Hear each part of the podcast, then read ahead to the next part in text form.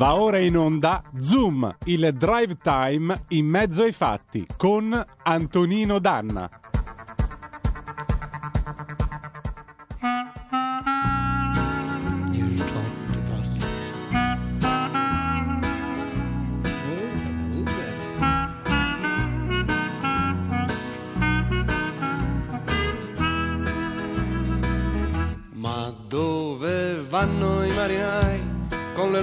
Giubbe bianche? sempre in cerca di una rissa o di un bazar, Ma dove vanno i marinai con le loro facce stanche? sempre in cerca di una bimba da baciare.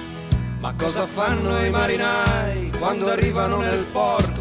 Vanno a prendersi l'amore dentro al bar. Qualcuno è vivo per fortuna, qualcuno è morto. C'è una vedova da andare a visitare. Ma come fanno i marinai a riconoscere le stelle? Sempre uguali, sempre quelle all'equatore, al polo nord. Ma come fanno i marinai a baciarsi fra di loro, a rimanere veri uomini però? Intorno al mondo senza amore come un pacco postale, Senza nessuno che gli chiede come va. col cuore appresso una donna, Una donna senza cuore, chissà se ci pensano ancora. Chissà.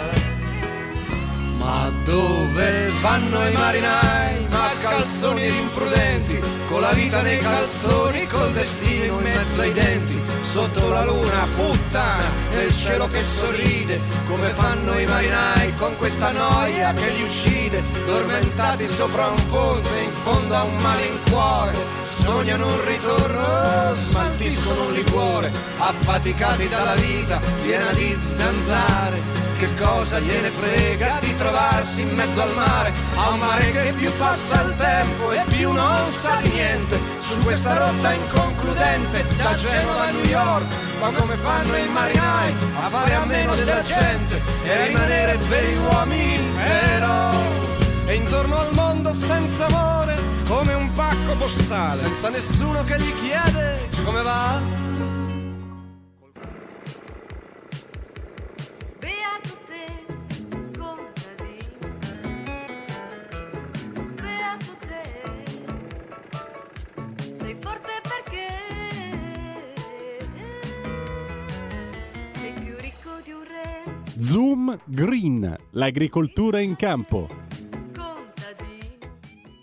E la linea va subito ad Antonino Danna. No, la linea va subito al nostro comandante Lorenzo Viviani. Prego, a te l'onore. Oh, ben ritrovato Antonino, ti mancavo un pochino, ammetti che ti mancavo, io ti ascoltavo tutte le mattine, ti ho ascoltato nella rassegna stampa, ti ho ascoltato quando hai ripreso, la- eh, però dimmi che ti mancavo un po', perché io la mancanza l'ho curata con l'ascolto, però tu non mi sentivi, non mi sentivi, come hai fatto a non sentirmi per un mese?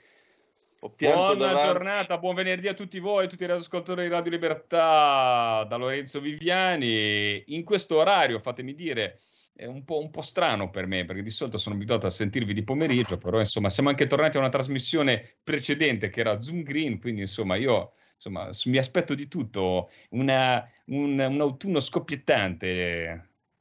Antonino.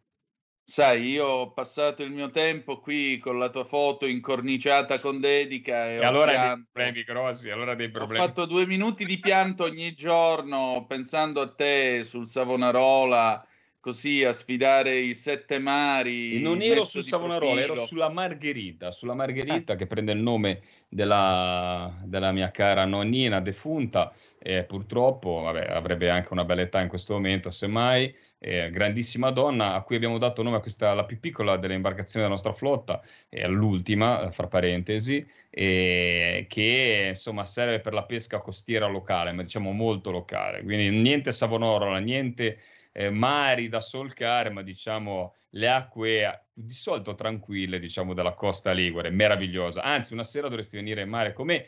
Devi venire a Levanto, Antonino, devi venire a Levanto, dobbiamo fare una puntata dal mare, la faremo con la giacca vento, mi sa, eh, Sì. con l'albero di Natale, natalizio al mare. Cosa ti devo dire? No, non credo. Comunque sappiate che c'è questo raid punitivo nell'aria. Non l'abbiamo potuto fare a giugno.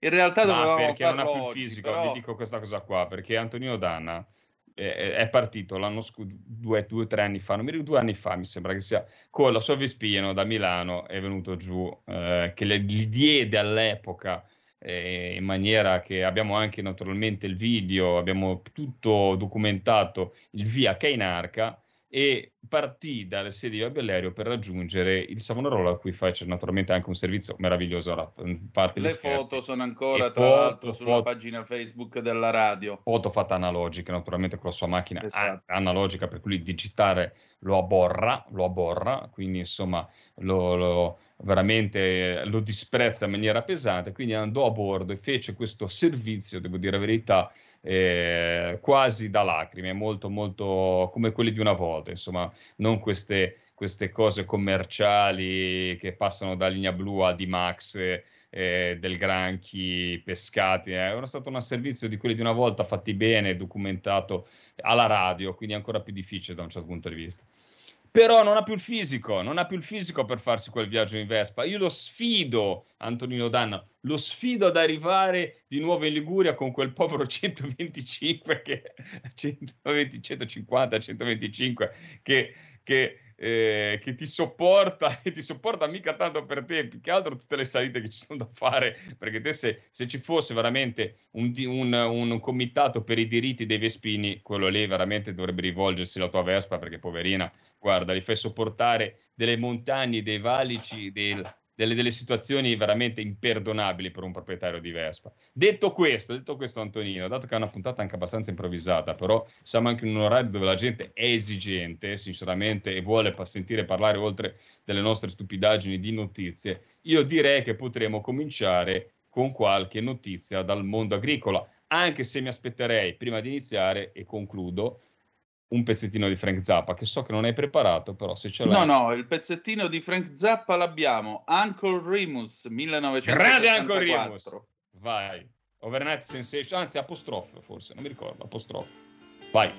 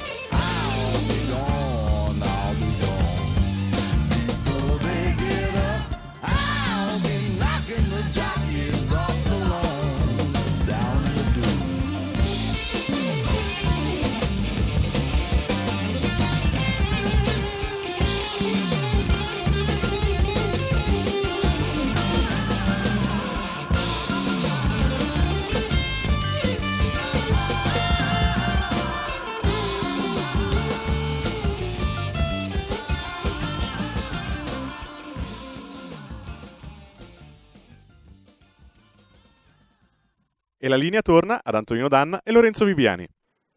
E rieccoci, siete di nuovo sulle magiche, magiche, magiche onde di Radio Libertà. Questo è sempre eh, Zoom Green, eccezionalmente riesumato, visto che per ora andiamo in onda nella fascia mattutina. A proposito, eh, visto che hai ironizzato sulla mia Vespa, Raul da Cesano Maderno al 346 642 7756 eh, ha anche fatto sentire la sua voce. Piena solidarietà per Antonino, forse Lorenzo non ha idea di cosa significhi fare un viaggio in PX 125. Lo sfido a venire in Bellerio col Savonarola e poi però lui aggiunge Devo fare mea culpa, stufo di guidare Vespe, domani ritiro un nuovissimo Aprilia 125. Quindi la tua Vespa la passi a me, Raul, mi sembra il caso. La voglio con il tuo autografo, con l'uniposca indelebile sul, sullo scudo e me la prendo io. Che cavolo, che, tu che roba hai? Io... Il 200 ce l'hai, Raul? Faccelo sapere.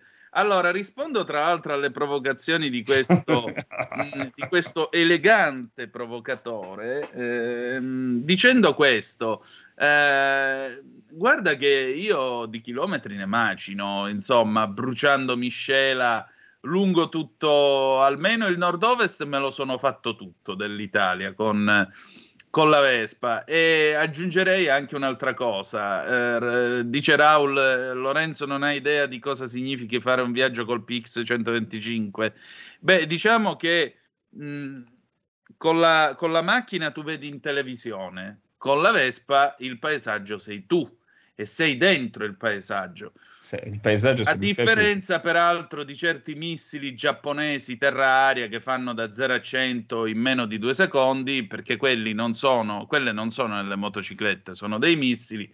Tra l'altro io invidio chi riesce a condurre eh, quei mm. missili in quel modo. Io francamente non ho mai avuto questo desiderio perché se devo andare forte preferisco che il mezzo abbia quattro punti di appoggio sul terreno ammetto, e non solo ammetto, ammetto Antonino di essere anch'io un proprietario di una Vespa, però di un Primavera eh, 125 anni 70, 75, 76, non vorrei sbagliare adesso. 76. Eh, 76. Primavera con la sella jeans. Eh, se, no, però non era quello con la, diciamo, con la chiavetta, era proprio quello solo col blocco a sterzo e io mi sono fatto perché ero, lo, lo, usavo, lo, usavo, lo, eh. Eh, lo usavo all'università a Genova, lo usavo all'università a Genova, poi quando ho finito l'università che ho lasciato la casa ho fatto il viaggio Genova-La Spezia con questo Vespino, devo dire la verità, fare il passo del bracco per Magrosso che avevo anche dei problemi di frizione, quindi insomma non è stato Vabbè. divertentissimo, però hai ragione te, sei dentro il paesaggio, è tutta un'altra cosa, te lo godi, è un altro girare rispetto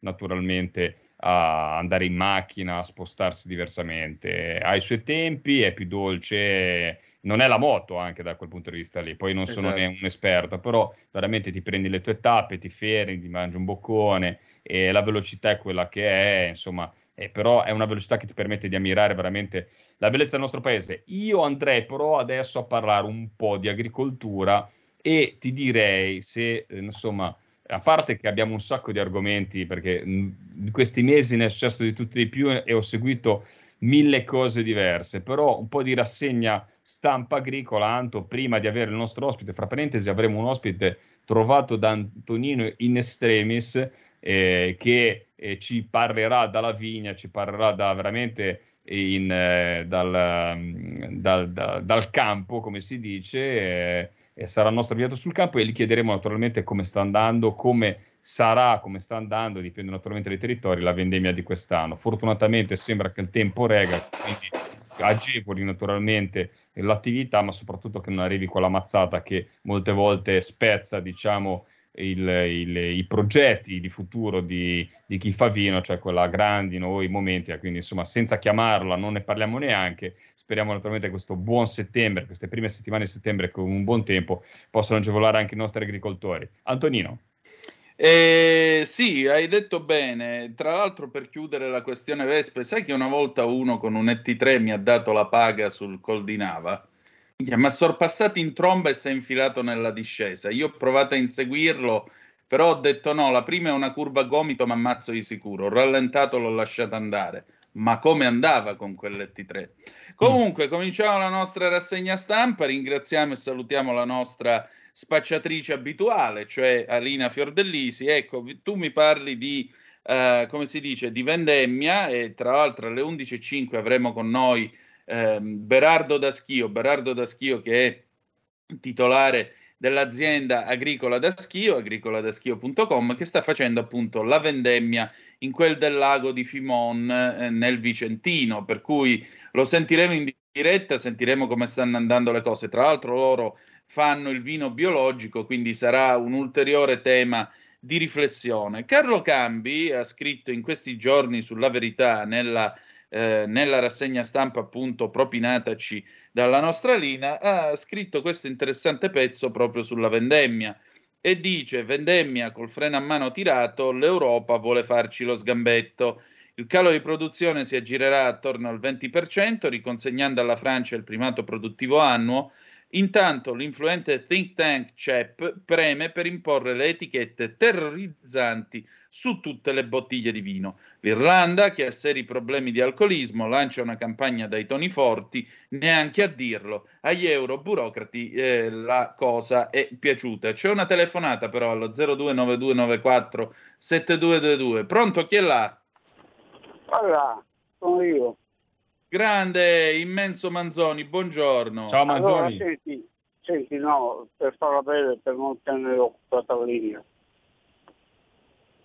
85 Pinasco, il 125 della Vespa, gli passavo via come una scheggia. gli passavo Vabbè. via come una scheggia. Poi ho avuto, ho avuto un Vespone, il Vespone TS, ma il, 100, il il 50 modificato Pinasco, ragazzi, era una scheggia, era una scheggia.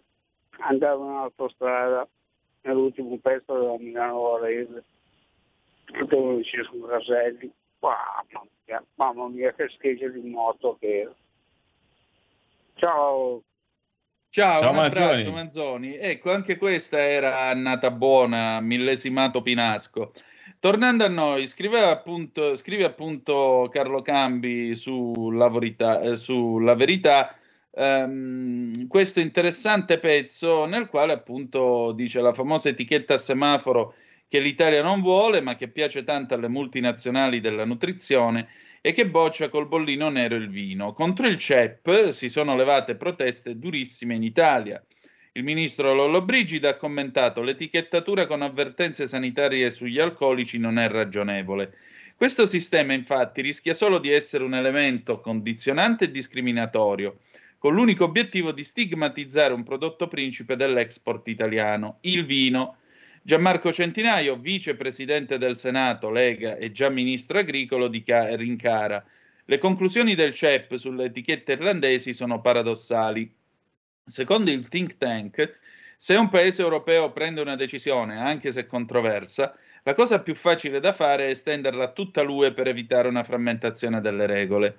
Noi diciamo invece che quelle etichette vanno fermate perché non distinguono tra l'uso e l'abuso di alcol e non tengono conto delle ricerche scientifiche che dimostrano i benefici del consumo moderato di vino. Ma ormai il danno è fatto, i bevitori di vino tra i giovani sono crollati, passando dalla fascia d'età nella fascia d'età tra i 18 e i 39 dal 37% del 2010 al 26% di oggi. Tutto il mercato del vino in Italia, ma anche in Europa, è in crisi. Basti dire che in Francia sta spiantando circa il 10% della superficie con un esborso di oltre 300 milioni di euro, che la Spagna ha avviato la distillazione di soccorso e che in Italia ci sono stoccati in cantina oltre 50 milioni di ettolitri di vino. Anche l'export italiano, che era il traino dell'agroalimentare, batte in testa. Abbiamo perso circa l'8% nei primi sei mesi perché i nostri principali clienti, USA, Germania, Gran Bretagna, hanno avuto un crollo nelle vendite e in Italia nella GDO il vino ha perso oltre 10 punti. Con questo scenario si è cominciata una vendemmia che promette un calo di produzione attorno al 20%, non si andrà probabilmente oltre i 42 milioni di ettolitri, riconsegnando alla Francia il primato produttivo 45 milioni, che però significa poco. A preoccupare i produttori, e con questo concludiamo, come ha fatto osservare il presidente dell'Unione Italiana Vini Lamberto Frescobaldi, E la forbice crollo dei consumi, aumento dei costi tra vetro, cartoni e energia si stima una crescita del 30%, blocco dell'export che probabilmente chiuderà l'anno con un calo del 15%. A condizionare la vendemmia sono stati gli attacchi di peronospora, in alcune regioni si è persa oltre metà della produzione, e l'andamento climatico troppo discontinuo. Il dorato mondo del vino, abituato ad anni di successi e autocelebrazione, ha avuto un brusco risveglio. Le vendite di vino sono diminuite del 7% in Italia, del 10% in Spagna, 15% in Francia, 22% in Germania.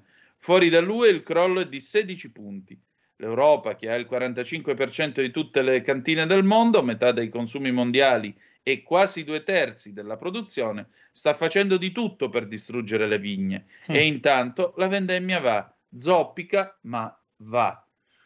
Sempre spunti interessanti da Carlo, ma eh, posso dirti, guarda, questo sì. argomento, Antonino ne abbiamo parlato in lungo e largo, ne abbiamo parlato soprattutto perché, guarda, ha fatto un'analisi giustissima, però Carlo doveva anche aggiungere una cosa, eh, che l'Europa aveva la possibilità, perché noi avevamo commentato già il problema che, ti ricordi all'epoca, perché l'Irlanda aveva bisogno, cioè se, se l'Europa all'epoca in cui è stato messa l'etichettatura sul vino dall'Irlanda avesse comunque contestato la decisione, si apriva naturalmente un, un, certo tipo di dibattito anche con l'Irlanda. Invece ha dato il silenzio assenso, quindi cioè, ha permesso questo all'Irlanda e poi naturalmente diventa. Quindi diciamo che perché ricordiamoci in precedenza che sulle regole del commercio da parte dell'Europa poi era stato disinnescato dagli Stati membri, c'era già l'intenzione, quindi non è che ora diciamo ah per non frammentare l'Europa, allora l'Europa voleva mettere l'etichettatura sul vino, mettendo il fatto come il vino come fossero con le sigarette, insomma, nuoce gravemente alla salute, i problemi che può dare l'alcol.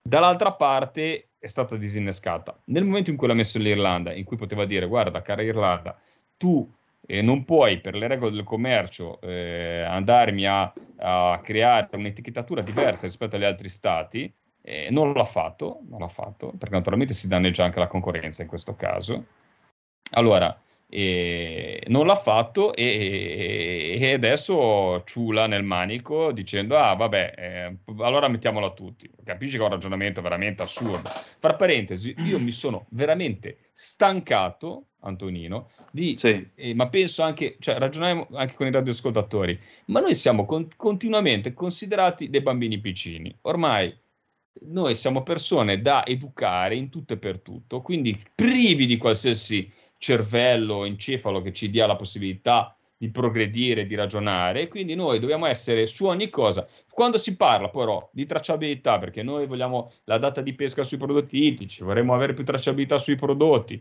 avere meno, più facilità nell'individuare tutta la filiera, all'Europa no, ma al commercio, ma di qua, ma di là, che sarebbe l'informazione che poi mi permette di ragionare sui prodotti, perché io voglio ragionare, poi se voglio mangiare la cosa che viene dallo Sri Lanka, me la mangio. Se la cosa che mangio arriva dalla, dal Myanmar, me lo mangio. Però lo voglio decidere io.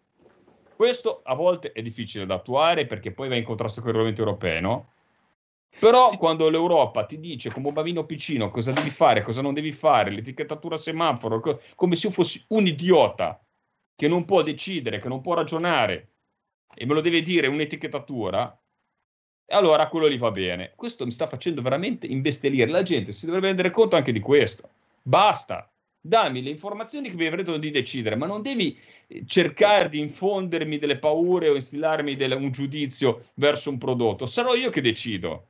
È quello lì che mi fa veramente arrabbiare, che noi stiamo perdendo veramente la libertà individuale di decidere cosa fare dammi le informazioni, poi decido. Invece adesso siamo costretti a delle etichettature, anche questa qua sul vino, in cui noi andremo a demonizzare un prodotto, guarda caso, sempre comunque prodotti di punta di paesi come l'Italia, perché sistematicamente dobbiamo massacrare i, i nostri prodotti agricoli di punta, perché il vino era anche in questa, diciamo, bolla in cui viveva bene nel campo agricolo, perché diciamo è dove il produttore paradossalmente, in molti casi, nella stragrande maggioranza dei casi, riesce a essere padrone, diciamo, del proprio prodotto, dall'uva alla bottiglia, dalla vigna alla bottiglia, perché molte volte invece si nell'ortofrutta, in tutti gli altri settori, nella pesca, ad esempio, parlando di un settore eh, cugino dell'agricoltura, sempre primario, la filiera non ce l'ha in mano il produttore primario, anzi ne subisce. Qua invece abbiamo un prodotto dove si, l'agricoltore diciamo è finito, è arrivato a un suo cammino, diventa il vignaiolo, diventa quello che fa il prodotto, che lo cura fino alla vendita finale, fino al rapporto col cliente addirittura. Ecco, dobbiamo massacrarlo perché c'è qualcuno che secondo me ha dell'interesse. È inutile, io non voglio fare il complottista della domenica, ma è così. Dobbiamo comunque massacrare. C'è qualcosa che va bene, c'è qualcosa che va bene ed è frammentato a livello familiare con delle cantine come sentiremo adesso. Non sono grandi industrie, non è prodotto di sintesi. Massacriamolo, massacriamolo perché viene bene così. Ma sai, d'altronde da gente che il eh, venerdì sera comincia a farsi, come si dice in dialetto da me, si fa una zappa o una pietra per dire proprio che si ubriaca in una maniera pesa con il loro whisky di Torba invecchiato 15 anni, è, è chiaro che poi qualsiasi cosa sia fatta con l'alcol improvvisamente gli fa male, improvvisamente dobbiamo educare il consumatore, perché ora non c'è più il libero arbitrio, comunque non c'è più la scelta informata. C'è lo stato mamma che viene e ti dice stato no, mamma. questo cacca brutto. Ma vedi, ora andiamo in pubblicità, Anto, sì, 30 mi, a, secondi. A me non mi, dà fastidio, non mi dà fastidio l'Irlanda, eh. è il gioco sporco dell'Europa. Perché l'Irlanda, sì. eh, ti dico, può anche decidere di fare un po' quello che vuole. Il gioco sporco dell'Europa che invece va e mira naturalmente alla distruzione di alcune produzioni proprio di punta. Guidate da chi? Boh, non te lo so dire. Andiamo in pubblicità. Ehi tu, non trovi più il segnale di Radio Libertà sulla tua radio DAB? Non disperarti, risintonizza. Sì, ma come? È facile, tasto menu, poi scegli il tasto corrispondente alla ricerca automatica dei canali, attendi qualche minuto e tutte le stazioni DAB della tua zona saranno disponibili. Stai ascoltando Radio Libertà. La tua voce libera, senza filtri né censura. La tua radio.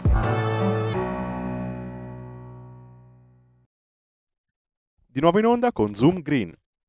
Grazie Federico. A proposito, buon lavoro al nostro Federico Borsari, il Meneghino Volante. Allora, A voi. Siete di nuovo. Grazie. Siete di nuovo sulle magiche, magiche, magiche onde di Radio Libertà. Questo è sempre Zoom Green. Eh, Lorenzo Viviani, Antonino Danna al microfono con voi. Ancora tre minuti, poi sentiremo Berardo Daschio direttamente dalla vendemmia in quelle del lago di Fimon, comune di Arcugnano, provincia di Vicenza, Veneto. Quindi direi che stiamo andando a cascare proprio nel posto giusto al momento giusto, sentiremo un po' come vanno le cose. Allora, eh, Lorenzo, siamo lì, lo Stato mamma. Lo Stato mamma è, è questo, e c'è questa idea che tanto mh, basta essere servi, e proprio per questa, a maggior ragione, bisogna dire no a queste cose.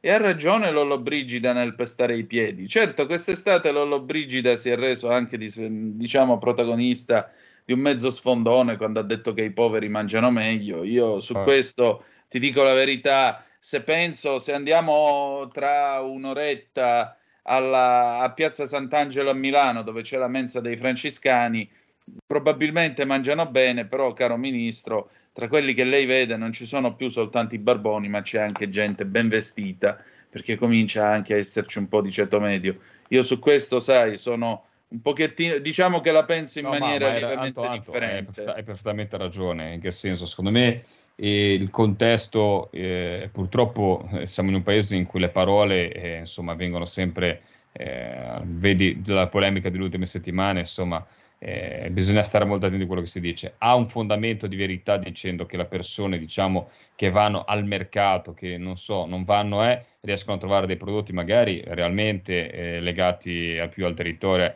Purtroppo però c'è da dire una cosa, che molti invece, e lo dico proprio perché a volte il prodotto locale costa di più eh, e molti vanno nel supermercato di infima categoria e comprano le robe a chili e non sono sicuramente roba di qualità, anzi, anzi, bisogna stare molto attenti, soprattutto perché, guardate, eh, nella scorsa legislatura era passato il messaggio che si poteva andare in deroga, eravamo in pieno Covid, problematiche, in deroga alcuni regolamenti eh, sull'igiene degli alimenti, sulla salubrità degli alimenti, non tanto riguardo all'igiene, scusami, ma sui residui che c'erano negli alimenti a livello di... Ecco, non si possono andare in deroga a queste cose perché? Perché poi un prodotto di infima qualità può avere un gradiente di fitofarmaco, di, di, di, di concentrazione di qualcosa, di, un inquinante di più rispetto a un altro, allora veramente si crea un classismo alimentare. Quindi bisogna stare molto attenti e i poveri purtroppo a volte non mangiano o non mangiano sicuramente bene. Quello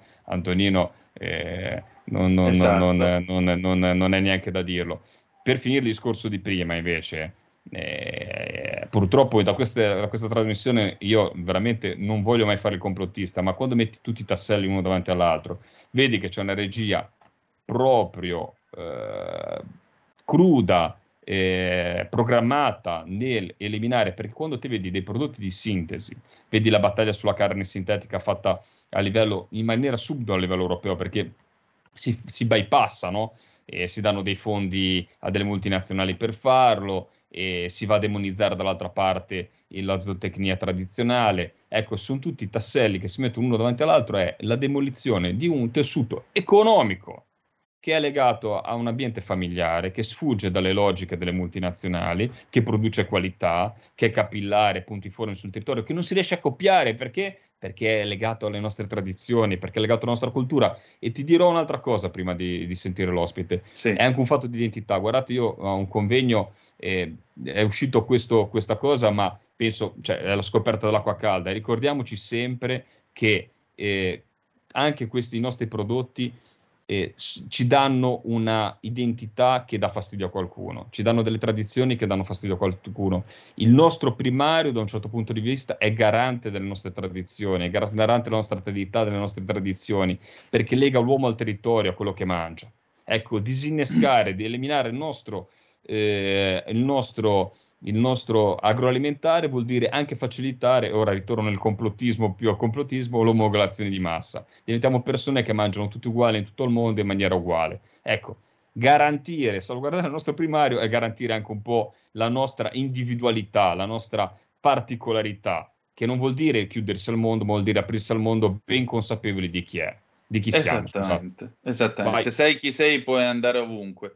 Allora, noi adesso ci spostiamo sul lago di Fimon, precisamente andiamo eh, nel vigneto di Marco Dallago, dove sta lavorando il nostro ospite di oggi. Il nostro gradito ospite di oggi, che abbiamo tra l'altro arpionato in extremis e ringraziamo l'intervento della fatina del caso, che in questo caso è stata eh, una mia ex collega in quel del Duomo, la bravissima Clara, e Berardo Daschio. Berardo Daschio chi è? È un eh, agronomo nonché viticoltore, si occupa dell'agricola da schio, www.agricoladaschio.com e sta effettuando appunto, sta supervisionando la vendemmia in questo podere sul lago di Fimon. Berardo, ci sei? Buongiorno. Buongiorno, buongiorno a voi, buongiorno a tutti.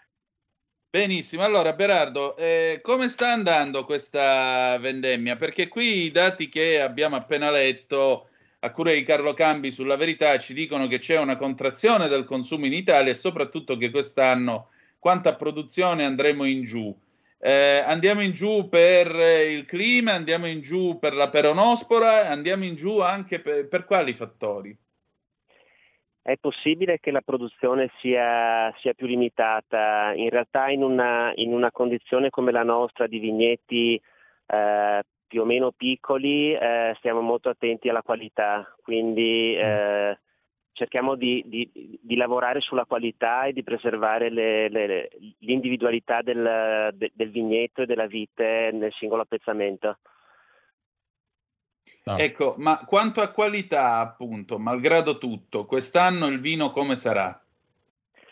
Eh, noi siamo, abbiamo la fortuna di avere un vigneto eh, in collina e la collina per quanto abbia avuto eh, sempre problemi di, eh, di quantità, c'è, c'è, meno acqua, c'è meno fertilità nel suolo, ha sempre dato un'espressione di grande qualità eh, all'uva, di salubrità e soprattutto di, di biodiversità la presenza in una collina di eh, vigneti che si affacciano su versanti diversi, circondati da, da, boschi, da siepi, aumentano quella che è la biodiversità e quindi anche eh, gli insetti, la presenza di insetti che porta lieviti durante la, eh, il periodo di vendemmia, lieviti che poi sono fondamentali per portare avanti la fermentazione in cantina. Certo. Ecco. Prego. Posso, mi inserisco un attimo. Io intanto ringrazio naturalmente il nostro ospite anche per il tempo e naturalmente cerchiamo di rubare le, il meno possibile perché se naturalmente è in campo, sta lavorando. Insomma, grazie Sì. per la testimonianza. Ecco, volevo chiedere quando inizia la vendemmia, se siete già in vendemmia soprattutto, e eh, soprattutto ha, ha- ha fatto una, una- una cosa molto importante, cioè il discorso, a parte che il suo vino, da quanto ho capito, è anche un vino eh, biologico, eh, Sì. vero, in che senso, anche dalle parole, insomma, quando sono questi territori di confine, lo dico da biologo, dove c'è il bosco, c'è la collina, c'è sempre ricchezza di biodiversità, perché sono anche areali diversi che si incontrano e quindi naturalmente c'è l'organismo che risiede nel prato, nel bosco e quindi sono sicuramente ambienti più ricchi e dove naturalmente eh, si riesce anche a trovare gli antagonisti naturali ad alcune delle patologie o, o comunque di, di insetti Esatto. che eh, rovinano la vigna. Ecco, io lo chiederei quanto è duro lav- adesso, prima di tutto se la vendemmia è iniziata, ma poi il lavoro eh, legato alla vigna e quanto, eh, quanto è ancora legato alla manualità, per, soprattutto se uno fa qualità, magari deve anche fare insomma, concentrazione. Ora non so se voi ne avete bisogno, e quindi di fare insomma, eh, cadere eh, una parte di uva magari per terra per evitare che ci sia troppa produzione, quindi magari aumentare. Ora non vorrei sbagliarmi se lei è un agronomo, magari sbaglio io il contenuto eh, zuccherino o comunque il- la, la- la qualità della produzione. E, e soprattutto l'ultima domanda, se avete manodopera in questo momento e se c'è problemi, come al solito, nel reperirla. Una delle, delle proposte in passato è il voucher, ma sembra che non sia ancora, diciamo, eh, messa a terra anche per i problemi con i sindacati. Mm. Allora, la vendemmia è iniziata, come ha giustamente detto, eh, varia di anno in anno a seconda della stagione. Sono due i parametri eh, principali che vengono monitorati durante la maturazione dell'uva, che sono acidità, che all'inizio della stagione è molto alta e man mano che l'uva matura scende, e eh, contenuto zuccherino, che all'inizio non c'è e poi durante le, le- le giornate di sole si accumula e si, si monitorano quindi queste due curve e mh, insieme a, a chi lavora poi in cantina si decide qual è il momento giusto per, per la raccolta a seconda del- della tipologia di vino che si vuole fare. Quindi eh, individuare il momento giusto è, è- è- fondamentale perché- per poi avere una, una lavorazione il più naturale possibile anche in, in cantina. Noi abbiamo già iniziato con le varietà più, eh, più precoci, ehm, anche se abbiamo iniziato più tardi rispetto all'anno scorso, è stata una stagione abbastanza fresca e piovosa durante i mesi di, di maggio e di giugno, poi qualche puntata di, di caldo eh, difficile da gestire, ma insomma siamo, siamo arrivati adesso che la vendemmia già, è già iniziata. Per quanto riguarda le eh, lavorazioni manuali, noi facciamo dei, eh, delle potature verdi, quindi durante il corso dell'anno entriamo comunque in vigneto a sfoltire la pianta per cercare di, eh, di creare un microclima più favorevole alla maturazione dell'uva e meno favorevole allo sviluppo delle muffe. Quindi sfoltiamo, tiriamo via qualche tralcio che eh, è meno produttivo o che non ci interessa e ehm, a seconda della tipologia di uva, per esempio sul nostro Cabernet Franc facciamo due vendemmie, una prima a, di solito verso fine settembre in cui raccogliamo il grosso dell'uva e poi eh, lasciamo in pianta un paio di grappoli, quelli più belli, a maturare ancora eh, fino a, a metà ottobre. Queste sono decisioni che, che prendiamo diciamo, mh, a seconda della stagione e, e- e che valutiamo caso per caso. Ehm, per quanto riguarda la, la manodopera, evidentemente questo tipo di, di approccio di vendemmie eh, ha bisogno di, eh, di manodopera perché sono operazioni eh, manuali che uno fa anche col- con l'esperienza di vigna. Eh, e ehm, devo dire che in questo momento sono molto contento e supportato dalla rete di eh, vignaioli che c'è intorno a me. Siamo un gruppo di, di giovani eh, che abbiamo attività, attività agricole di, di viticoltura ma anche di altre produzioni e che eh, in uno stesso areale riusciamo a, a, a, a venirci incontro e, e ad aiutarci, a darci una mano nel vero senso della parola. Bene, bene, bene. Naturalmente penso che serva un po' di flessibilità, lo dico anche io da produttore in maniera diversa, soprattutto per i lavori stagionali, cercare di creare comunque sia i presupposti per coinvolgere il più possibile anche persone che in questo momento, studenti, ragazzi, persone che magari anche un'esperienza, diciamo, di lavoro agricolo non farebbe male. Abbiamo una telefonata in linea, prego all'ascoltatore. Pronto? Sì, buongiorno, sono Alessandro Russo da Bologna, buongiorno a tutti. Ciao Alessandro. Ho, Ciao, buongiorno Antonino. Ciao Alessandro. Ho una domanda per il viticoltore. Eh, allora, la mia domanda è questa. Quando io vado al supermercato e vedo dei prezzi molto bassi, mi viene il dubbio che il vino non abbia grande qualità. Allora la mia domanda è qual è eh, l'incidenza del costo della bottiglia, della lavorazione e quindi qual è il prezzo sotto cui io so che non si deve andare per avere un vino di buona qualità e quindi per portare sulla mia tavola un vino di buona qualità. Grazie, vi ascolto per radio. Prego. Prego. Allora, grazie della domanda, vai. sicuramente di, di, difficile risposta perché il prezzo finale di una bottiglia è influenzato da un sacco di fattori. Quello che ehm, mi viene da pensare è di, di valutare qual è la, ehm, la resa, la produttività di un vigneto. Mm. nel senso che ci sono vigneti in collina in cui vengono fatte le operazioni di potatura verde, in cui si cerca di ehm, eh, aumentare la qualità diminuendo poi la, la, la resa e quindi da, da, un ettaro di vigneto possono venire fuori mm, eh, 50-60 quintali di uva. Invece eh, da, da, da, contesti diversi di grande meccanizzazione, grandi eh, quantità di input di irrigazione su terreni fertili di pianura, la produttività è, è molto maggiore, eh, 5-6 volte tanto mh, a seconda delle, delle annate. E, e, questo sicuramente ha, ha un, uh, un, impatto, un impatto importante.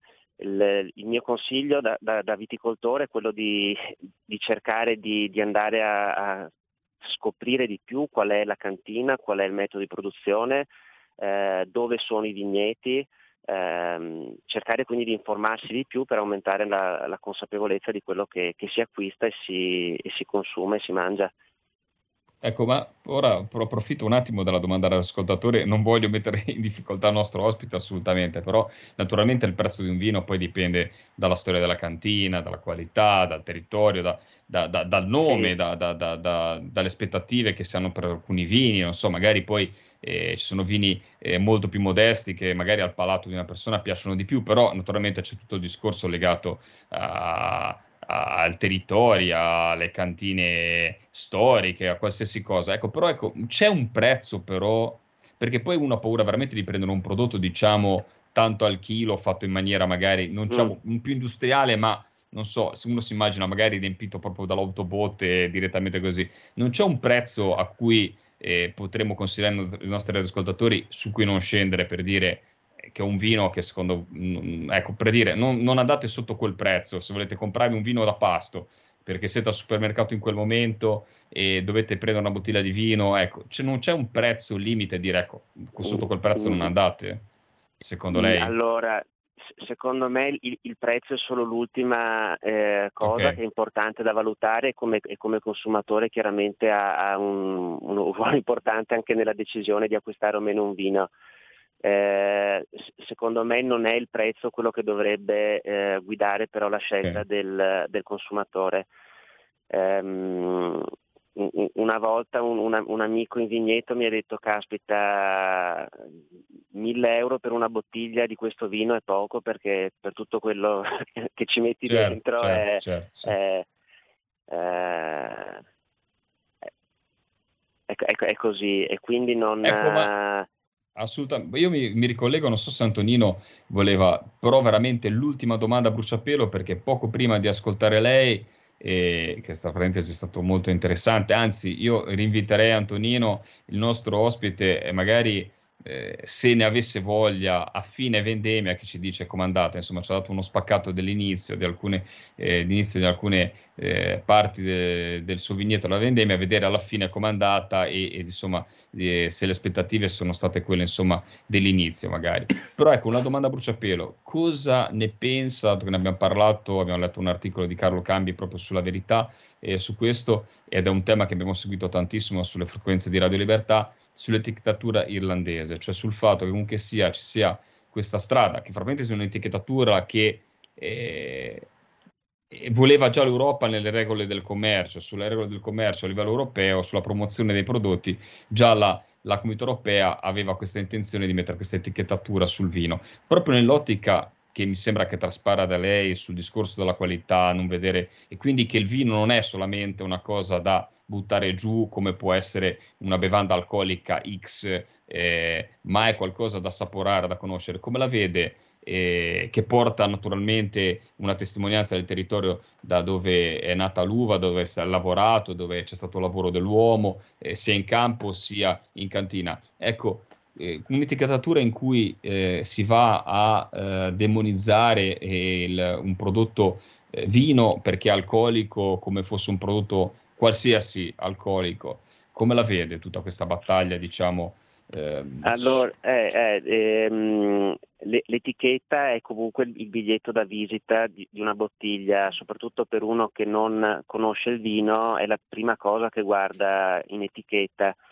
Eh, sono convinto che eh, se un'etichetta se un'etichetta serve ad aumentare il consumo consapevole possa, possa avere un effetto ehm, eh, positivo, eh, bisogna costruire poi tutta quella che è lo- la comunicazione, non fermarsi solo all'etichetta, ma eh, tramite l'etichetta eh, mh, conveire al, al, al, consumatore anche eh, tutti questi messaggi legati al, al, consumo, al mondo, alla produzione del vino, al, al ruolo del vino nella, nel, e della viticoltura in una, in, una, in una società, in un territorio.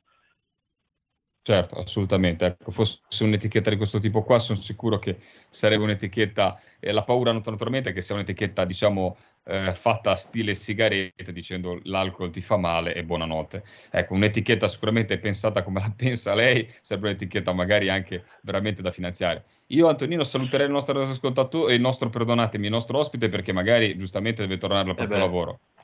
Allora, io voglio ringraziare Berardo Daschio per il suo tempo. Agricola, azienda agricola da schio, li trovate su internet, agricoladaschio.com. Che dire di più, eh, Berardo, noi ci ritroviamo presto perché faremo il punto su questa vendemmia, sul vino e su come è andata. Grazie ancora. Grazie a voi, a presto allora. Buon Prego, lavoro, buona giornata. giornata.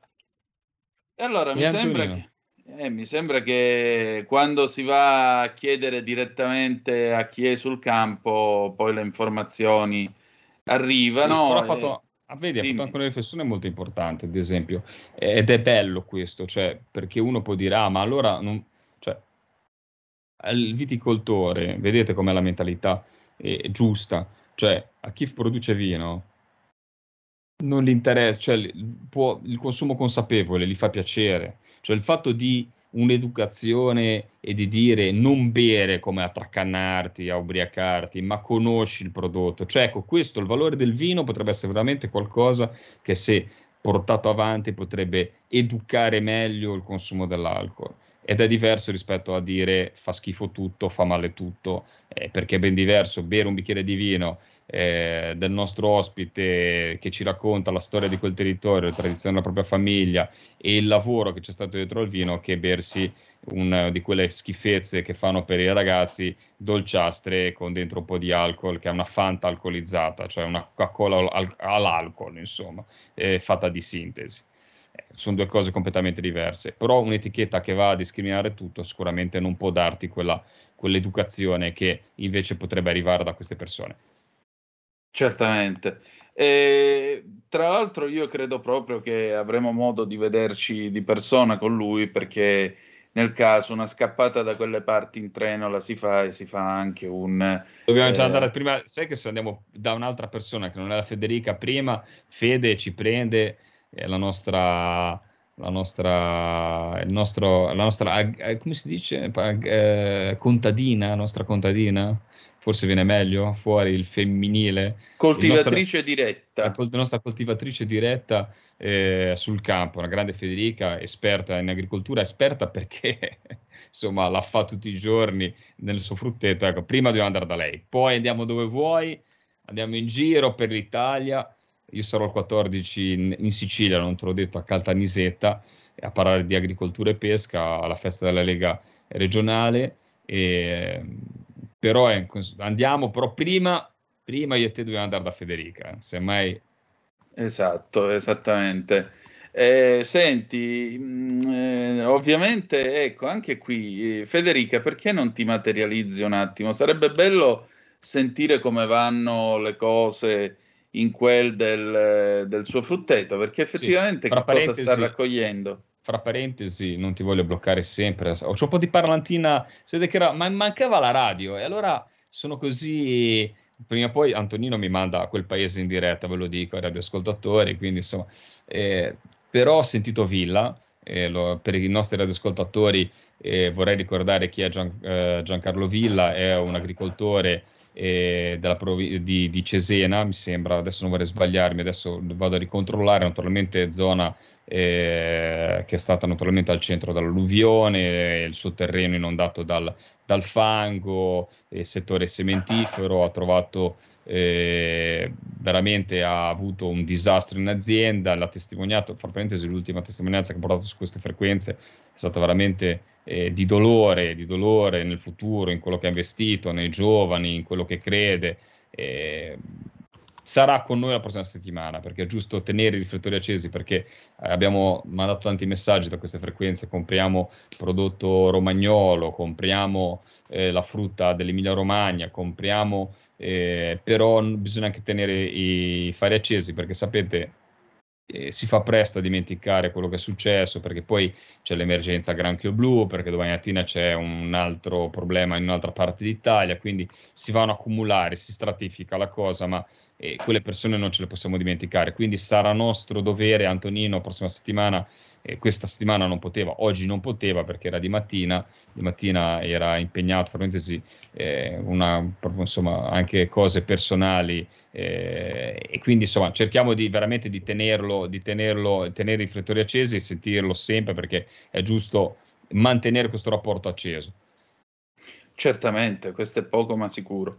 Allora, si sono fatte le 11.27, che dire di più? 029294 7222 se volete essere dei nostri, eh, naturalmente, eh, per commentare insomma la situazione. Eh, il, eh, diciamo così, la situazione è tale che eh, il vino è cultura. Se non si parte da questo, non possiamo discutere di, di, di, vino, non possiamo discutere ma neanche di mangiare. Questo è il fatto. Se il vino invece è solo una cosa che si beve, allora lì lo trasformiamo esattamente, eh, esattamente come una qualsiasi attività umana per cui possiamo metterci qualsiasi etichetta, qualsiasi cosa e quant'altro, ma non ha assolutamente senso. C'è un discorso di fondo che noi da anni portiamo avanti con questo programma, e cioè cultura, cultura, cultura. Il mangiare è cultura. Non è soltanto che io ora mi siedo, ho eh, la mia bella pasta, il mio bravo piatto di pasta e mangio. Non è solo questo, perché se io sono arrivato al punto che mi siedo e mi mangio la pasta con la pummarola è perché c'è tutto un discorso storico che è alle spalle. Certo. E se sopra ci bevo un bel vino è perché c'è tutto un discorso storico alle spalle. Discorso che se noi dimentichiamo, automaticamente permettiamo a gente che non sa assolutamente niente di noi e che, ripeto, il venerdì notte si imbriaca col whisky di torba, di imporci l'etichetta col bollino nero perché? Perché il, il lambrusco fa stare male. Perché? Perché il reciotto fa stare male, il pigato ti fa stare male, il vino fatto con l'uva insolia fa stare male, il nero d'avola fa stare male. Tutte palle, né più né meno. Questa è la realtà dei fatti. Il resto sono tutte palle, europalle, che peraltro mettono in gioco anche un altro discorso. A giugno bisogna andare a votare e mandare a casa questa gente. Non si può fare il discorso, ah ma io per protesta non vado a votare, perché nel momento in cui dite vado, resto a casa perché per protesta io non vado a votare, vi tagliate i cabasisi e, e state dicendo che in realtà vi sta bene che poi sull'etichetta di vino arrivi il bollino nero, che poi vi impongano il cappotto termico per la casa e vi tolgano l'automobile dai piedi come stavano facendo in Piemonte. Sì. 350.000 mezzi, 350.000, un esercito, tutta gente che usa la macchina per andare a lavorare, per spostarsi, per portare i figli a scuola, per andare magari a trovare i genitori. Pensate nelle langhe, pensate nelle langhe, no? Patrimonio dell'umanità. Eh, eh, sì, però se ti devi arrampicare su quei bricchi, non ci vai col trasporto pubblico elettrico, ci vuole la macchina, ci vuole possibilmente una Jeep 4x4, specialmente d'inverno. E che fai? Gli dice, ah no, Euro 5, no, non puoi circolare. Vedete le norme del Menga che vengono approvate e così e vengono imposte alla gente in questo modo. Ora il governo rinvierà di due anni questo discorso, ma è chiaro che ci vuole una nuova Commissione europea per cancellare queste immani porcate. 30 secondi di pausa e torniamo.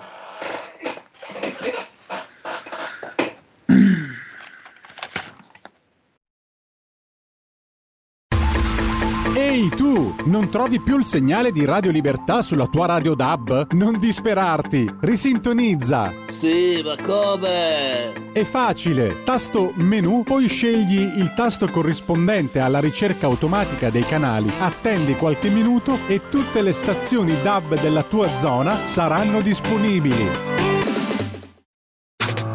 Stai ascoltando Radio Libertà. La tua voce libera, senza filtri né censura. La tua radio.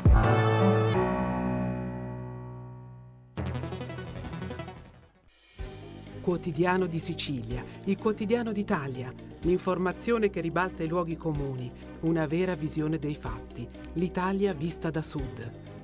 Ogni siciliano che vive in Italia e nel mondo è una risorsa è protagonista della crescita della nostra nazione. Dai forza alla crescita della nostra isola, abbonandoti al QDS digitale più archivio a soli 99 euro annui. Quotidiano di Sicilia, il quotidiano d'Italia, una scelta di valore.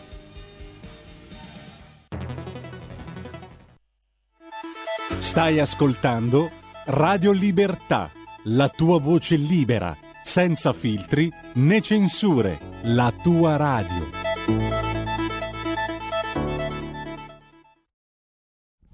E la linea torna ad Antonino Danna. Grazie Meneghino Volante. Allora, siete sempre sulle magiche, magiche, magiche onde di Radio Libertà. Questo è sempre Zoom Green, Antonino Danna e eh, Lorenzo Viviani al microfono con voi. 346 642 7756 se volete dire la vostra sulla zappa o il whatsapp oppure 029294 7222 se volete intervenire per telefono. A proposito Fedele io ti ringrazio però mi devi dire da dove mi mandi sta foto. Federico proiettala per favore è sulla zappa della radio. Uh, domani si inizia col moscato gli altri hanno già quasi finito. Buona vendemmia a tutti Fedele. A proposito ma voi state vendemmiando nel vostro poderetto, come vendemmiate, a che ora vi alzate, perché poi anche questa cosa, no? questo allarmismo che c'è stato sul clima, ah, ci si alza, si va presto in vigna perché poi quando comincia a fare caldo si deve tornare a casa, oddio. Io voglio dire, una vita che quante volte mi sono alzata alle 5 del mattino per andare a zappare in pieno agosto in Sicilia perché massimo alle 10 dovevi essere a casa è normale, sappiatelo. Abbiamo una telefonata, pronto? Chi è là? Eccomi qua, sono io. Ciao Antonino e ciao Lorenzo Viviani. Oh, ciao Francesco, dici. Eh, allora io telefono da una zona che, anche se non sono nelle Langhe, ma sono sempre in Piemonte, ma è una zona di, di vino molto importante. E qua ci sono anche, faccio anche turistica del mio territorio, visto che io voglio un bene immenso al mio territorio. Ci sono anche Fai delle bene, feste qua dell'uva, eh, feste del vino, che oggi per esempio inizia quella bella che è a Gattinara, dove si fa il, il Gattinara. Il tono è un terreno molto buono e viene fuori questo vino qua che è fantastico. Costa un pochettino, però la qualità è, è importante. Gattinara, poi c'è anche Borgomanero, che domenica ci sarà anche una bellissima sfilata di carni, tipo carnevale, che già da dieci giorni che c'è questa manifestazione, poi spostandomi su nel VCO, nell'Ossola, c'è la festa dell'uva masera, che anche lì è molto bella, eh, vicino dove hanno fatto domenica il raduno degli spazzacamini Santa Maria Maggiore. Eh, però è un, è un territorio magari meno importante delle Ranghe, ma abbiamo dei vitigni eh, importantissimi, lo Spanna, il Ghemme, Sizzano, che qua nella mia zona, vicino a Romagnano Sesia, e poi anche qua nelle colline novaresi, qua dove abito io, sul Lago Maggiore, il Verbano così, ci sono delle colline che sono messe a vigneto ma da tantissimi secoli e sono molto importanti anche quelle, anche su nell'Ossola. sono vitigni, mi sembra il Prugnete si chiama, una cosa del genere, che è un vino molto forte, tipo quello valtellinese, perché più o meno il territorio è simile, però comunque il vino va degustato, non va usato per ubriacarsi e per eh, bere anche vini, cioè quando anche al supermercato si trovano eh, dei vini scadenti, io sto anche attento, magari vado in un supermercato famosissimo che non faccio il nome, ci sono molte volte delle belle offerte, costano 10 euro, che vengono via sui 5-6 euro, però è un vino, eh, un vino buono, non è un vinaccio. E mi raccomando la, la cultura del bere, perché ci sono anche tanti che adesso negli anni hanno fatto questi corsi da sommelier, che tutti ormai sono sommelier, che tutti che capiscono di vino. Io non capisco niente, però mi accorgo se un vino è buono o se un vino fa schifo. Quindi bere con moderazione, a pasto è, è consigliabilissimo, anche i dottori lo dicono, e speriamo che questa comunità europea l'anno prossimo, come dicevi giustamente te, si cambi un attimino un po' il modo di, di vederla e di pensarla perché stanno danneggiando più che altro l'Italia e stanno portando avanti delle cose veramente che non vanno bene, ecco, sono fuori, fuori senso, ma anche ragionandoci bene non trovi proprio un nesso giusto per dire che hanno ragione. Buon, ti saluto, grazie dello spazio, buona continuazione di trasmissione. A Legher e ciao. Ciao ciao. Grazie a te, grazie. Allora, eh, però scusa, io vorrei ritornare a quell'immagine così, eh, così come potremmo dire, così marina, così ehm, quasi da love boat con cui abbiamo aperto la nostra trasmissione. Te al comando della Margherita. Ecco, ma eh, come va la pesca tanto per cominciare? Secondariamente, che pesce ci prendiamo questo periodo? Che, pesce ci prendiamo questo periodo potrebbe essere una soggetta a battute. Quindi... No, nel senso che compriamo, voglio dire. Ah, ok, infatti, no. Eh, allora, c'è ancora le acciughe, ancora per qualche mese sono acciughe. No, poi la stagione dei piccoli pelagici, diciamo che eh, volta, volge al termine in quel di novembre, poi c'è l'Adriatico, le volanti, diciamo, chiozzotte e, e, e un po' del, dell'Alto Adriatico, anche eh, Medio Adriatico, che vanno a lavorare ancora anche d'inverno. Però diciamo che il, il- molto della stagione si finirà ver- verso ottobre, per dire la- l'acciuga tirrenica, per capirsi.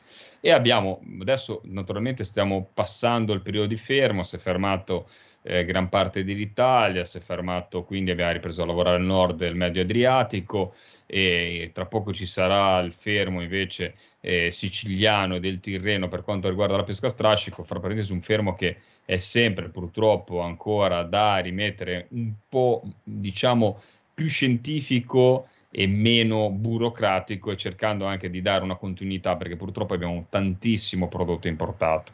E ragazzi io ci sto, mi sto battendo tantissimo. L- un messaggio che voglio rimandare cercate non fissatevi al ristorante spigoletto, orata ho mangiato l'orata, ho mangiato la spigola ma non perché non sono buone magari sono anche spigole buone da allevamenti italiani anzi pretendete che sia allevata, sia allevata in Italia perché gli standard qualitativi sono molto più alti e sapete che fresca perché anche il viaggio dell'orata che arriva da Follonica da Piombino, da Orbettello o da qualsiasi altro allevamento italiano è più corto rispetto a un'allevata turca o greca, perché ce n'è tantissimo, ad esempio, di, di, di, di, di orate greche che arrivano sulle tavole. Ma per, eh, per fare qualcosa di buono per l'ambiente, di sano per l'ambiente, di sano per i nostri pescatori, per la nostra attività, cercate anche altre specie, perché deve partire dal consumatore questa rivoluzione. Noi purtroppo, io mi sono ritrovato da pescatore a dover rigettare, che magari non si può neanche in certi casi, perché eh, c'è l'obbligo di sbarco,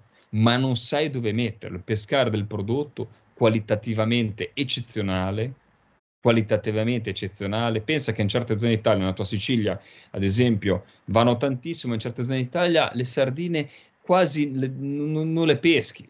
Sei costretto, se, eh, se sei fortunato, le riesci a rigettare in mare vive, ma è difficile perché non c'è mercato di un prodotto di qualità fenomenale. Fenomenale, abbiamo il mare strapieno di prodotti ittici, non è vero che eh, c'è la distruzione. Ora, poi mi collego a una cosa che ti volevo dire, tra parentesi, sì. devo tirare eh, le orecchie a una, una, giornalista molto brava che secondo me ha, mh, abbiamo tutti peccato nel santificarlo troppo e fa dei, dei, dei, dei servizi interessantissimi, la Gabanelli. Eh, mm. Però diciamo che quando la gente la, la, porti troppo in alto, poi naturalmente poi come i palloni, poi pum, scoppiano e vedevi che eh, era un po' esagerato come era stata dipinta. È caduta, è caduta su naturalmente un servizio che ho fatto sulla pesca a strascico dove l'ha dipinta consuma la CO2, ma ne parleremo la prossima puntata con un esperto, con un microbiologo della Ca' Foscari che ci darà qualche dritta proprio su questo tema, perché purtroppo anche in questi frangenti, anche l'abbiamo visto su tante tipologie di pesca, lo dico a tanti radioascoltatori, quando dirò la parola pesca strascico diranno oh, è sbagliata, e la Gabanelli ha detto che consuma, tira sulla CO2 dai fondali, ecco, ha fatto un miscuglio di informazioni eh, che non hanno senso, e, e, e, ha creato un servizio ad hoc per demonizzare anche lei purtroppo la, quello che porta, la tipologia di pesca che porta la stragrande maggioranza di prodotto ittico sulle nostre tavole. Allora, eh, ritornando al discorso che facevi e lo, lo manteniamo più soft e meno critico, eh, è, sono mesi in cui eh, ci sono, eh, si ritorna naturalmente a pescare meglio con le reti da posta, che l'estate diciamo è un po' più bassa, quindi si trovano eh, tanti prodotti ittici, tra poco dovrebbe iniziare eh, di nuovo un periodo in cui si possono trovare seppie e, e altri molluschi. Abbiamo la nostra molluschicoltura in crisi, quindi cerchiamo se riusciamo a comprare prodotti della mitilicoltura e venericoltura, quando si tratta di vongole eh, italiani, eh, non compriate per favore quelle poltiglie che vendono dentro ai vasetti eh, di vongolette. Sì, possono andare bene spic e span ogni tanto, ma cerchiamo di comprare le vongole, che siano vongole lupino, prodotto delle nostre vongolari in mare o prodotto allevato delle vongole veraci. Purtroppo abbiamo il grande problema del granchio blu che sta eh, trovando campo in tanti mari italiani. Eh, si pensa che sia diciamo, partita questa colonizzazione eh, proprio da, da, questa alluvione, ma è arrivato anche nella parte tirrenica, lo stanno pescando i miei pescatori, è stato pescato in un paesino molto bello nel, di Lerici, una frazione di Lerici che è Tellaro, eh, quindi sta arrivando in gran parte d'Italia, chiedetelo e chiedetelo anche di pagare poco,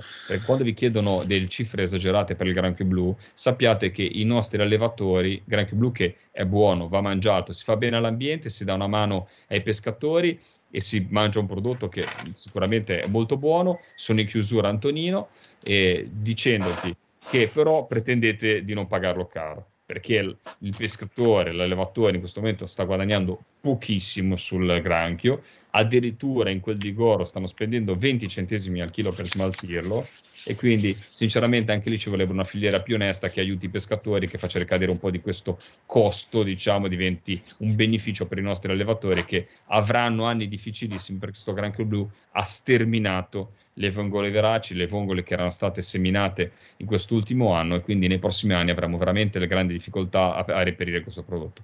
Con questo vi saluto. Grazie Antonino naturalmente di questo spazio nella, nella mattinata. Penso che dalla prossima settimana torneremo col nostro solito orario. Non lo so. No, no, perché... saremo ancora al mattino settimana Ancora al mattino, quindi mi sopporterete al mattino e magari daremo ancora qualche consiglio, perché al mattino, devo dire la verità, forse anche meglio. Daremo anche qualche ricettina e qualche prodotto di stagione, se in campo agricolo, perché poi stuzzica un po' l'appetito, come oh, fanno no. sulle trasmissioni televisive. Grazie mille a tutti voi, un saluto, un abbraccio, ciao a tutti. Grazie a te Lorenzo. Allora noi chiudiamo qui, salutiamo chi ci ha scritto al 346 642 7756. Fedele ci mandava la foto del, Mossa- del Moscato da Cossano Belbo, Portelle Langhe. Poi Luigi da Treviso, ciao Antonino, ho imparato più la, di più la storia regionale e nazionale sui libri di cucina che su quelli di scuola, in più le tradizioni locali che nessun libro di scuola ti dà, come non essere d'accordo. Maurizio, ciao, bravi a attaccare questa Europa che vuole distruggere l'Italia per invidia. In Orlando ci si ubriaca con il whisky, non certo col vino italiano che costa tre volte, ma l'obiettivo è distruggere l'Italia. Fuori da questa Europa, non pensare di cambiare anche se voti in altro modo, solo uscire Maurizio. Guarda, ci aveva provato Paragone, 1,98%, lasciamolo lì dov'è. Allora, noi chiudiamo qui, adesso Epos con Gabriella Ronza, recuperiamo la rubrica del giovedì dedicata all'epica e poi abbiamo qui Parlamento con mm, eh, Ingrid Bisa e poi per finire ci salutiamo con un pezzo allegro, Johnny Dorelli, Sciacqua l'acqua dal film Mi faccio la barca del 1980. Grazie per essere stati con noi, domani condurrò io la rassegna stampa, alle nove e mezza il garage dell'Alfista, non mancate a questa prima puntata perché c'è Aroldo Curzi Mattei che ci parlerà sia della consegna del premio La Targa Oro alla Giulietta di Enrico Mattei, ma anche ci dirà qualcosa a proposito del piano Mattei. Con noi anche Maria Laura Luraghi.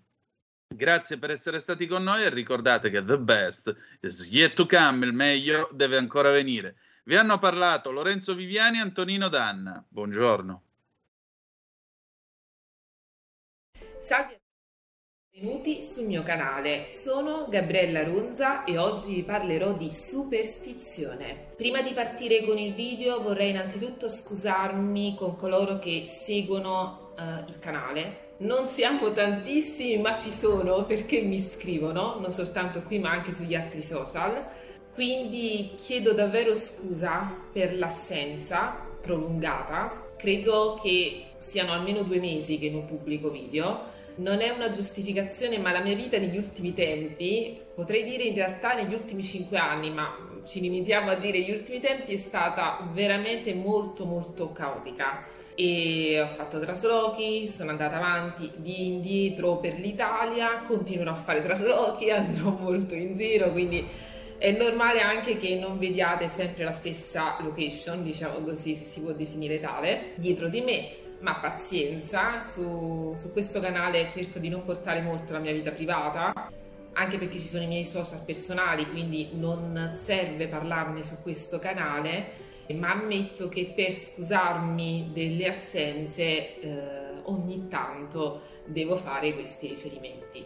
Tornando a noi e tornando a essere un pochino più professionali, Dicevo che oggi vi parlerò di superstizione, è un argomento che mi è sempre interessato, ho sempre cercato di curiosare sulle origini di alcuni atti o oggetti di superstizione, mi ha sempre interessato il concetto stesso in sé, cioè perché esiste la superstizione e soprattutto perché persone che si dichiarano atee o comunque profondamente antireligiose persistono ad avere degli atteggiamenti superstiziosi. Forse più in là parlerò anche di queste tematiche più nel profondo, ma oggi mi concentro su altro. Oggi mi concentro appunto sull'origine di alcuni oggetti di superstizione, cioè alcuni oggetti che sono centrali, protagonisti di alcune credenze superstiziose. E tra i tanti che mi sono venuti in mente c'è sicuramente il ferro di cavallo perché ritenuto oggetto che porta fortuna, in particolare se appeso davanti alla porta di casa a formare una specie di U, perché la fortuna appunto deve andare in alto e non deve scendere in basso, altrimenti si perde negli inferi, secondo la credenza più accreditata, diciamo così. Allora, innanzitutto il ferro di cavallo non è un oggetto fortunato soltanto per gli occidentali. Molte culture e società del mondo apprezzano questo oggetto come portatore di grande fortuna, in particolar modo eh, i turchi, ad esempio, in Turchia il ferro di cavallo è ritenuto un oggetto portentoso, fortunato, perché ha la forma di una mezzaluna che è il simbolo sacro alla dea Iside, che è lo stesso simbolo, tra l'altro, che trovate sulla bandiera turca. È ritenuto un oggetto fortunato anche in Cina, probabilmente perché la sua forma sembra una forma quasi, una forma quasi serpentina e viene collegato ai cosiddetti naga, che sono comunque delle entità semidivine, diciamo così, eh, con un aspetto che è collegato a quello serpentesco e che comunque sono ritenute benefiche per gli uomini. Nel Medioevo la polvere di ferro era utilizzata per scacciare malocchio e malattie. Questo è eh, rimasto anche nel collegamento col ferro di cavallo. E penso che oggigiorno sia rimasto nell'atteggiamento di toccare ferro di cavallo quando qualcuno dice qualcosa che l'ascoltatore non vuole si realizzi. Ma certamente una delle leggende più diffuse collegate al ferro di cavallo e ai suoi benefici, diciamo così, eh, viene direttamente dal Medioevo ed è una leggenda sul vescovo di Canterbury. Secondo la leggenda, quest'ultimo, prima di essere un bravissimo e devotissimo uomo di Dio, sarebbe stato altresì un bravissimo fabbro. Un giorno alla sua porta avrebbe bussato un uomo con la richiesta di ferrargli il cavallo. Il vescovo di Canterbury, tuttavia, notò qualcosa di strano nell'uomo. Naturalmente io sto proponendo una versione della leggenda, ce ne sono molte altre. Questa è quella che mi ha ispirato di più. Dicevo, notò qualcosa di strano. No, non aveva piedi umani, ma piedi caprini. Dunque il fabbro vescovo, futuro vescovo di Canterbury, capì che non si trattava di un essere umano, bensì del demonio. Così inchiodò il ferro proprio al suo piede, causandogli un incredibile dolore. Pur di essere liberato, il demonio promise di non entrare nelle case che avrebbero esposto il ferro di cavallo davanti alla porta. Bene, spero che questo argomento vi sia piaciuto perché proporrò altri video sull'origine di altri oggetti o appunto atti di superstizione. Credo che inizierò una specie di ciclo. Se il video vi è piaciuto lasciate un mi piace e iscrivetevi al canale Potete seguirmi anche sulle altre mie pagine social, trovate tutto in descrizione e questo è tutto. Ci vediamo nel prossimo video. Ciao! Amici, vi rubo ancora qualche minuto. I primi due volumi della mia saga fantasy sono presenti su Amazon. La maledizione di Lux è il primo volume, La mano dell'innocente il secondo, la saga a nome Cronache dall'antico continente. Il corno d'Africa Qui Parlamento. Allora, eh, ma il testo eh, è stato da noi eh, esaminato e dibattuto per tanto tempo e eh, hanno ragione i colleghi che hanno detto che eh, questo testo ha privilegiato gli aspetti di formazione e di educazione piuttosto che quelli di repressione. La grande novità è che non vi sono distinzioni di età per l'applicazione del testo, quindi astrattamente potrebbe essere applicato anche ai ragazzini delle scuole eh, medie. Ci sono grosse novità, c'è il codice interno ad ogni istituto per la prevenzione e il contrasto dei fenomeni di bullismo e cyberbullismo un tavolo permanente di eh, monitoraggio, ma detto così sembrerebbe l'ennesimo intervento buonista che lascia il tempo che trova. Eh, viceversa, io devo dire che questo testo contiene una eh, rivoluzione copernicana per quello che è l'approccio al tema dei minori eh, difficili, perché il nucleo centrale, a mio giudizio, è l'articolo 2 sul quale io mi sono già soffermata in discussione generale, ma sul quale voglio tornare perché secondo me è l'atto politico più importante. Ehm, questo eh, articolo eh, mantiene la definizione che era già nel testo istitutivo del Tribunale per i minorenni nel Regio Decreto del 1934, dove all'articolo 25 si parlava proprio nel 1934 di minori irregolari per condotte e per carattere.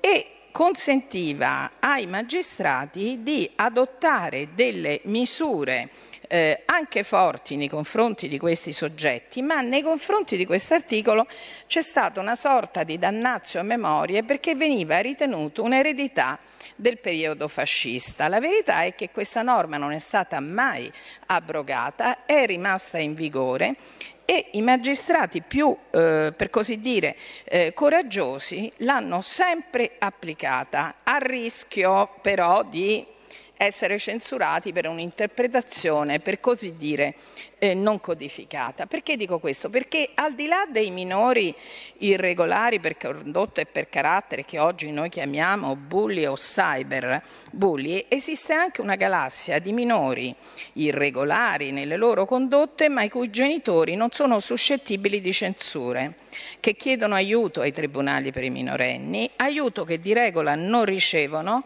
perché non esistevano strumenti normativi per poterli aiutare. Genitori esenti da colpe, ma minori non governabili, non coercibili, che vanno indirizzati, guidati e corretti per il loro bene. Questa galassia era una galassia indefinita perché comprendeva tanto quelli con genitori pessimi, tanto quelli con genitori eh, assolutamente non eh, censurabili. E l'applicazione di questo articolo era rimessa all'ideologia del singolo magistrato. Come funzionava? Il PM lo applicava in via d'urgenza e il Tribunale, se voleva, lo ratificava eh, oppure no era talmente indistinta questa galassia che faceva sì che questi provvedimenti potessero essere applicati fino al ventunesimo anno di età. Io stessa personalmente ho collocato forzatamente in comunità terapeutiche soggetti che non ci volevano andare giocando sull'ambiguità del fatto io sono il magistrato e decido per te. Il minore non capiva, ci andava e poi vabbè, tutto bene quel che finisce bene, ovviamente con l'accordo dei genitori, ma era, se volete, un imbroglio.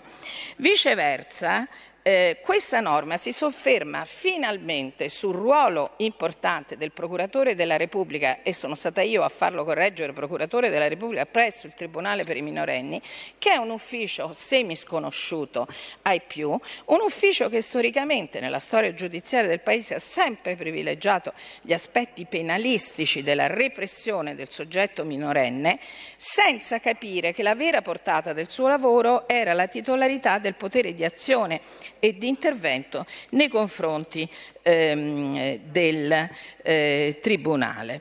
Quindi inserire questo articolo 2 dal titolo Misure rieducative all'interno di una legge come quella sul cyberbullismo in una formula così ampia ma anche così descrittiva è un, atto, è un atto secondo me assolutamente rivoluzionario, permettetemi l'ardire di questa affermazione, e comprende persino le sevizie nei confronti degli animali che purtroppo sono all'ordine del giorno. Abbiamo visto tutti quanti quello che è successo alla capretta e al coniglietto ehm, il pubblico ministero può disporre, prima di interessare il Tribunale, anche questa è una grandissima novità, un percorso di mediazione, oppure può chiedere l'ascolto del minore. Qui è molto importante il fatto che il minore deve essere sempre obbligatoriamente ascoltato, ma il suo volere può non essere rispettato. Quindi se tu in comunità non ci vuoi andare, ci vai lo stesso, perché non occorre la tua adesione a questo tipo eh, di progetto. Quindi la volontà del minore conta fino a un certo punto, ma questo è un intervento preventivo che viene fatto dal, dal procuratore e molto saggiamente si è deciso prima di provare, tra virgolette, come dire, eh, con le buone attraverso una gradualità eh, di interventi e poi qui entra in gioco un elemento fondamentale che è quello eh, della scuola. Io sono personalmente molto convinta di tutti gli interventi che il ministro Valditara sta facendo, non perché sia, io faccia parte della, eh, della coalizione, lui sia espressione della mia parte politica, ma semplicemente perché i provvedimenti che adotta sono estremamente ragionevoli ed estremamente anche capiti e condivisi eh, dall'opinione eh, pubblica.